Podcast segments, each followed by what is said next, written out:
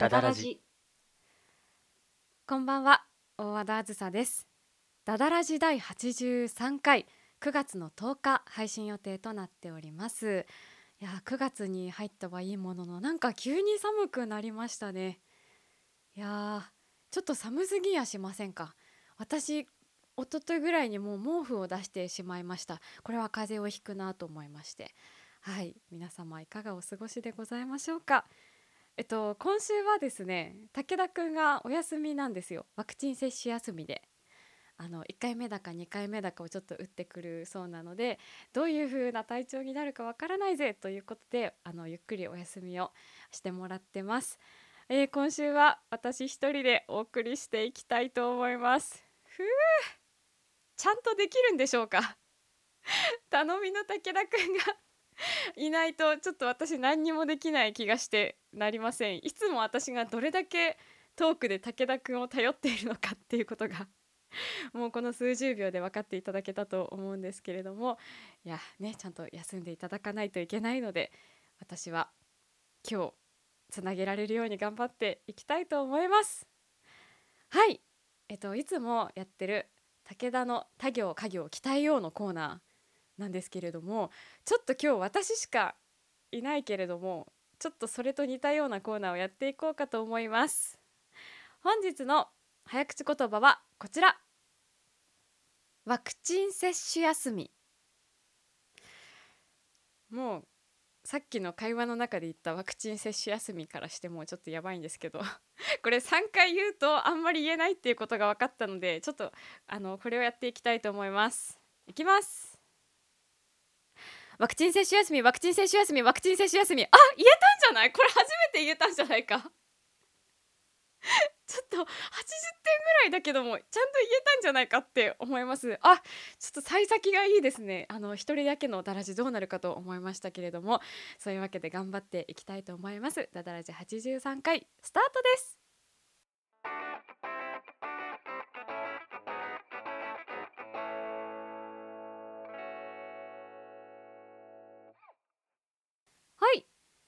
それでは大和だらじ始めていきたいと思います。本日のテーマはこちら。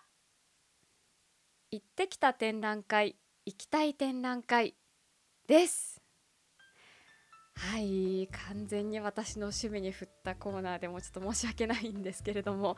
えっと私美術館をちょっと巡ったりするのが好きで今日はその話を軽く触れていきたいと思います。8月公演中でなかなか行きたいところに行けないというかちょっと見に見たい展覧会行けなかったので9月で今なら行けるぞ間に合うぞっていうのを見てきたお話とあとこれから行きたいやつ間に合うかなでも見に行きたいなっていう展覧会の話を本日はしていきたいと思います、えーまず行ってきた展覧会からご紹介したいと思います。丸ごと馬場登展書いた作った楽しんだにゃごです。いやーこれめちゃくちゃ可愛くってもう絶対に絶対に行きたいと思ってあの今週の頭に私行ってまいりました。えっと馬場昇さんっていうその漫画家絵本作家の方のあの展覧会だったんですけどもう亡くなられてから20年没後20年の企画で練馬区立美術館っていうところでやってた企画になります。いやーこれめちゃくちゃもう可愛くって楽しくっておかしくってすごくめちゃくちゃいい展覧会でした。えっと馬場昇さんのことを多分ご存知の方たくさんいらっしゃると思うんですけど絵本の11匹の猫シリーズを書いている方なんですよね。あのなんかあの島猫が1匹いてあの後ろにポンポンポンポンポンってこう10匹の紫色の猫みたいなのがポンポンポンポンってしてお船に乗ってる絵とかが結構有名だと思うんですけれどもいやーちょっと幸せな気持ちになってしまった。もうちょっとそれしか言えないですね。11匹の猫に子供の頃親しんだ人だったらとっても懐かしくてすごくワクワクする気持ちになるんじゃないかなっていうふうに思います。大きく3部屋に分かれてて最初はその11匹の猫コーナーみたいなのがあってで2部屋目とかに行くとスケッチとか今まで書いた漫画とかあと作文とかもあってあと3番目のお部屋には猫以外の漫画とか絵本の原画だったりいうのがあってすごいもう2時間で見切れないくらいありましたね。全然足りなかったです。あのしかもその展覧会の後にはですね物販が待ち構えているんですよ。ちょっとすごい散財をしてしまいました。だってすっごい可愛かったんだもん。もうちょっと もう欲望を抑えられなくてもうときめきを抑えられなくていっぱいお買い物をしてしまいました。はい。やっぱダメですね。美術館の後にあの行く物販コーナー本当にダメですね。もうめちゃくちゃもう今月の給料がなくなってしまうって思いながらはいいっぱい買ってきました。ちょっとビールグラスみたいなやつを買ってきてあとハンドタオルみたいなのを買っちゃいましたね私子供の頃からすごく絵本が大好きでこの11匹の猫だけじゃなくてなんか超新太さんのヘンテコライオンのお話みたいなやつがあるんですよ。そういうのとかあとカラスのパン屋さん。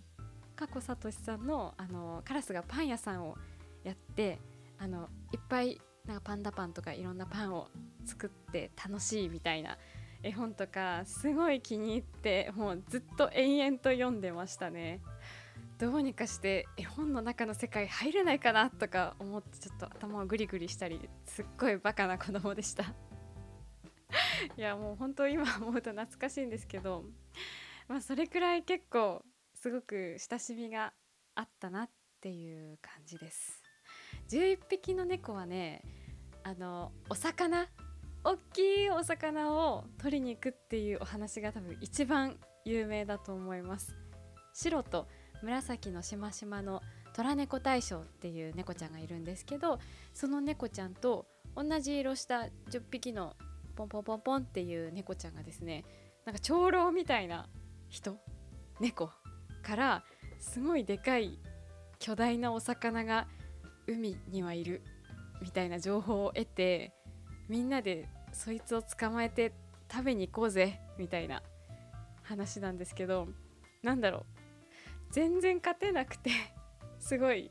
奮闘するみたいなお話になってます。このお話確かミュージカルにもなってるんですよね。私高校の時演劇部だったんですけれども、えっと、お友達の高校の演劇部が結構人数いたのでこの11匹の猫ミュージカル版をやってたんですよね。すごく感動して大泣きして帰った思い出があります。この演目をやるためだけに私この高校に入りたかったっていうふうに思いました。すごく感動しましたね。なんか歌があるんですけど「11匹の猫11匹の猫にゃーごろにゃごろにゃごろ」っていう歌なんですよ。ちょっとめちゃめちゃ可愛くないですか？もうちょっと一人一人かき集めて抱きしめたいって思うようなミュージカルですね。なんかみんながこう猫の格好したみんながこう寄り集まって「にゃんにゃーがにゃんにゃーがにゃん」わーとか言って歌ってるんですよ。ちょっとこんな可愛いことあるかなっていう風に思ってで最後はすごく涙するようなミュージカルでしたね。ちょっとどっかでなんか再演してくれないかな。ちょっとまた大人になってあれをまた見て泣きたいなっていう風に思いますね。あちょっと展覧会の話に戻るんですけれども会場では絵本の原画も見ることができました。11匹の猫ってリトグラフっていう手法で作られてるらしいんですけれども何でしょう。版画みたいなものですね。リトグラフって。なんかサーモンピンクだったらサーモンピンク専用の版を用意してあって若草色だったら若草色。薄紫色だったら薄紫色。みたいにその色ごとに版が用意してあってそれを順々にこう重ねていくことによって出来上がるんですけどなんかちょっと手書きの筆で書いてあったりとかするのとは若干違うなんだかあったかい風合いというか不思議な色合い独特な風合いになるんですよね。なんか馬場昇さんの描く猫たちってなんだかとっても可愛くって愛らしいキャラクターでちょっと抜けたところもあるっていう感じなんですけどすごく人間らしいなっていう人間らしい描かれ方をしてるなっていう風に大人になって振り返って改めて思いました。なんかすごく欲望に弱いんですよね。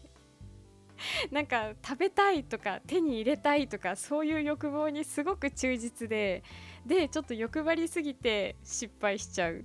みたいななんかそういうちょっとまあ猫だからまろやかになっているけれどもちょっと人間だったらかなり愚かだなみたいな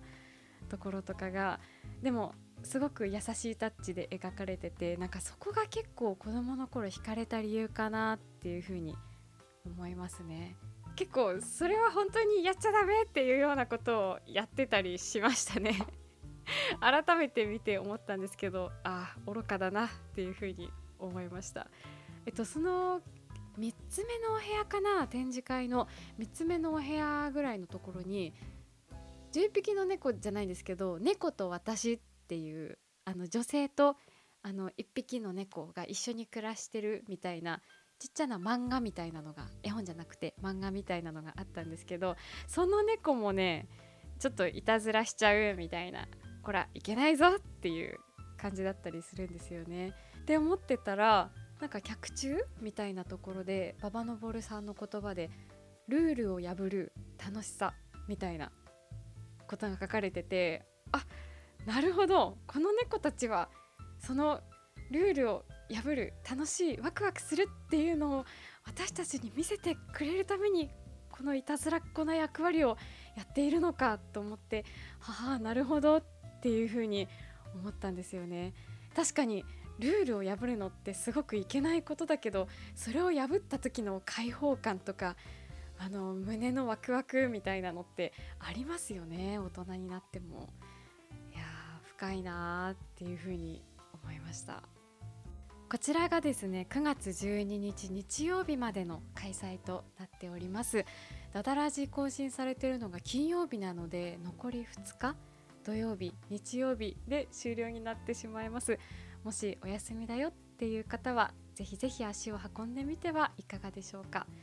帰り道ですね道草でコロッケを食べたくなっちゃうこと受け合いの展覧会ですね。あの猫がコロッケ屋さんやってる回とかもあるんですよ。みんなでこう大きな鍋でコロッケあげたりしてるんですけど それを見たらどうしても気持ちが盛り上がってしまって私も帰りおやつコロッケを買ってですね物販で手に入れたその猫たちのグラスみたいなのを使って、えっと、コロッケを魚にビールを飲んだりしました。いやーすごいおすすめです。よかったら行ってみてください。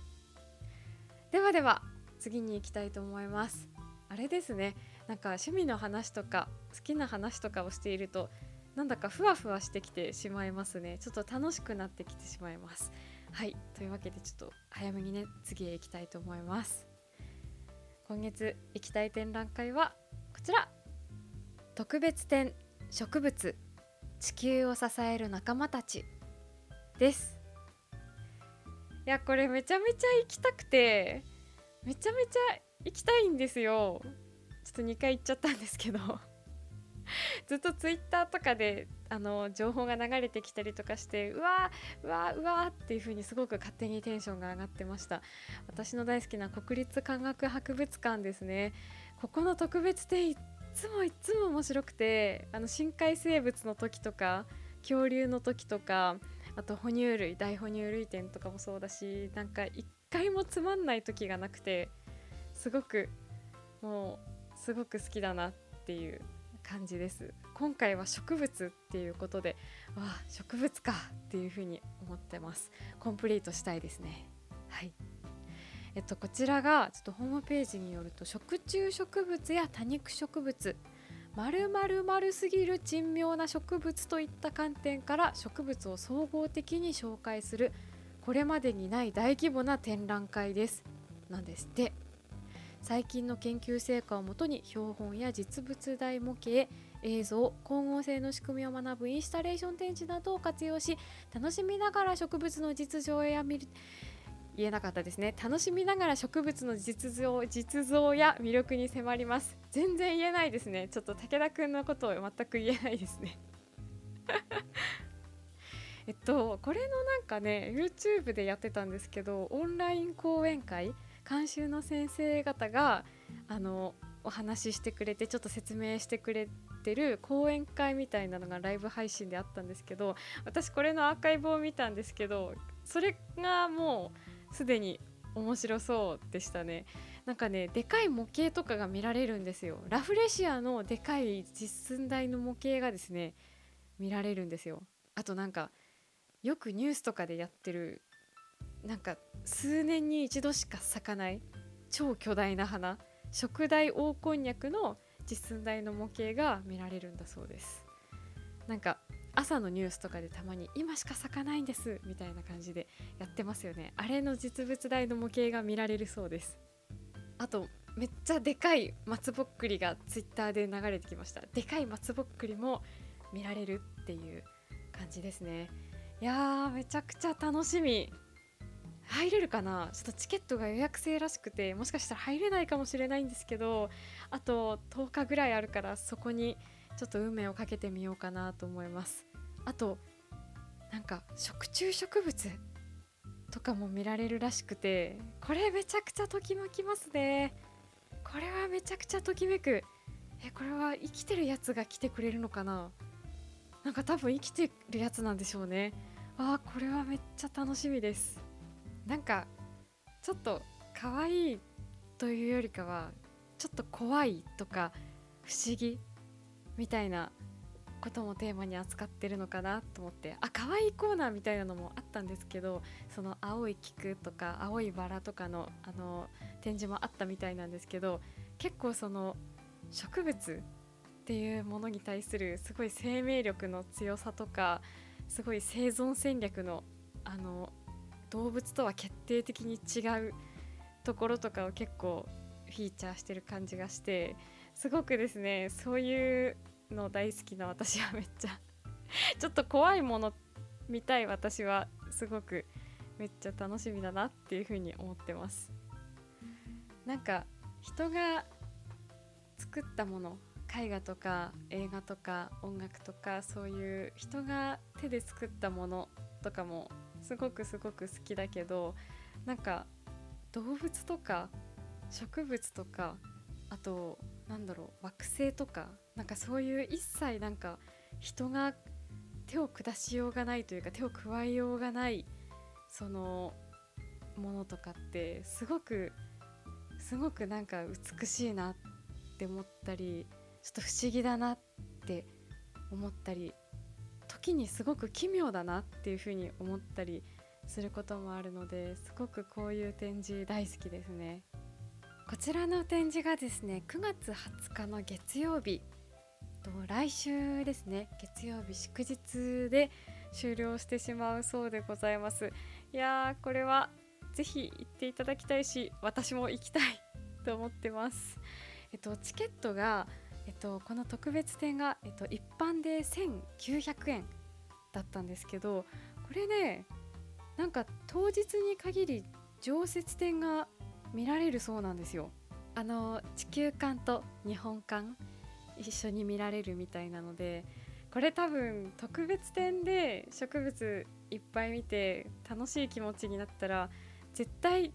絶対テンション上がって常設展も行きたくなるって思うんですよ。私はそうなんですけどなのでちょっとね早いめの時間帯に行って2時間ぐらいゆっくりあの特別展見て最後1時間ぐらい常設展見ていくかっていう風にいつも私はしてます。はい。ではですね長々とお話ししてまいりましたが大和田あずさの趣味のコーナーにお付き合いいただきまして誠にありがとうございました。あの ダダラジ自体がまあ趣味のラジオみたいなところあるんですけれどもなんかちょっとこういう展示会好きそうだなとかあったらよかったらお便りで教えていただけたらなっていうふうに思います。極力ね行きたいと思ってますのでよかったら教えてください。聞いていただきましてありがとうございました。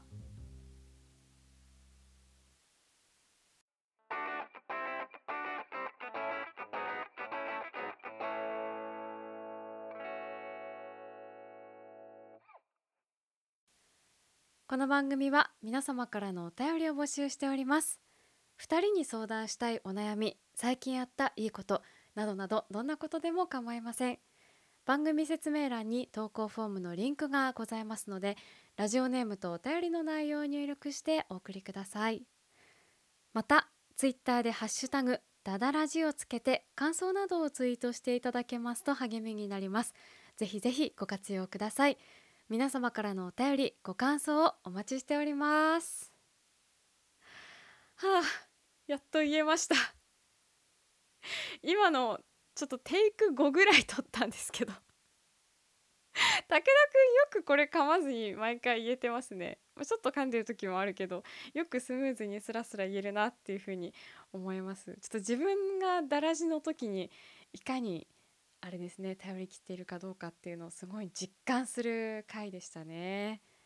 あお便りお待ちしております。本当に何でも構いません。何でしょう先週あの私大和田あずさのご飯できたよ第2回をやらせていただいたんですけどえっと漬け丼を作りました。えっと遠隔で撮るのでちょっとなんかめちゃくちゃ私一人でできない難しいものだとちょっと大変なんですけどなんか大和田にこれを作ってほしいよみたいなことがあったらぜひぜひそちらもお寄せいただければと思います。なんだろう。ちょっと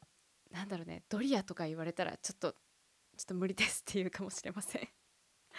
あそうだ。武田くんがいないけどちょっと勝手にお便りのテーマをちょっと決めちゃおうと思います。どうせいないし鬼の居沼に勝手に決めちゃおうと思います。なんだろうな。えっとね今年食べたい秋の味覚。ってどうでしょう？今年食べたい秋の味覚です。えー、なんだろう秋の味覚。えっとね秋の味覚果物とかも栗とかぶどうとか梨ももちろん食べたいですけど私が一番食べたいのはやっぱりサンマかな。秋サンマですね。秋サンマが一番食べたいです。あのー、焼いてあの焼き魚の網で焼いてっていうのもすっごい美味しいですけどサンマは寿司がうまいですよね。いやお刺身お寿司が美味しいですよね。ちょっとお寿司屋さんに秋行くと絶対に私食べるんですけれどもそうなんですよ。サンマねネギと生姜で食べます。とか言っても先週からずっとご飯の話ばっかりしてますね。あと栗ご飯も食べたいです。栗ご飯あの給食に出てきた思い出があります。栗ご飯が食べたいですね。いやすいません。なんかご飯の話ばっかりになってしまいましたけれども。今年食べたい秋の味覚ということでお便りテーマとさせていただきたいと思います。武田くん聞いてますか？便りテーマ勝手に決めちゃった。すみません。はい。多分いいよって言ってくれると思います。いやでもちょっとやっぱり一人であの喋るのもあの一人で自分の趣味のこととか喋るのももちろん楽しいんですけどやっぱダダラジは武田くんがいないと成立しないですね。なんかやっぱ2人で喋ってる方がやっぱり楽しいですね。いやっていうのをすごいあの相方いない時に実感しました。来週は多分2人に戻ってるんじゃないかなっていうふうに思います。はい。ではですね今週ちょっと短かったですが、えっと、こちらでそろそろ締めさせていただこうかなと思います。お相手は大和田あずさでした。言えなかった。大和田あずさでした。おやすみなさい。もうダメ噛んじゃう噛んじゃうよ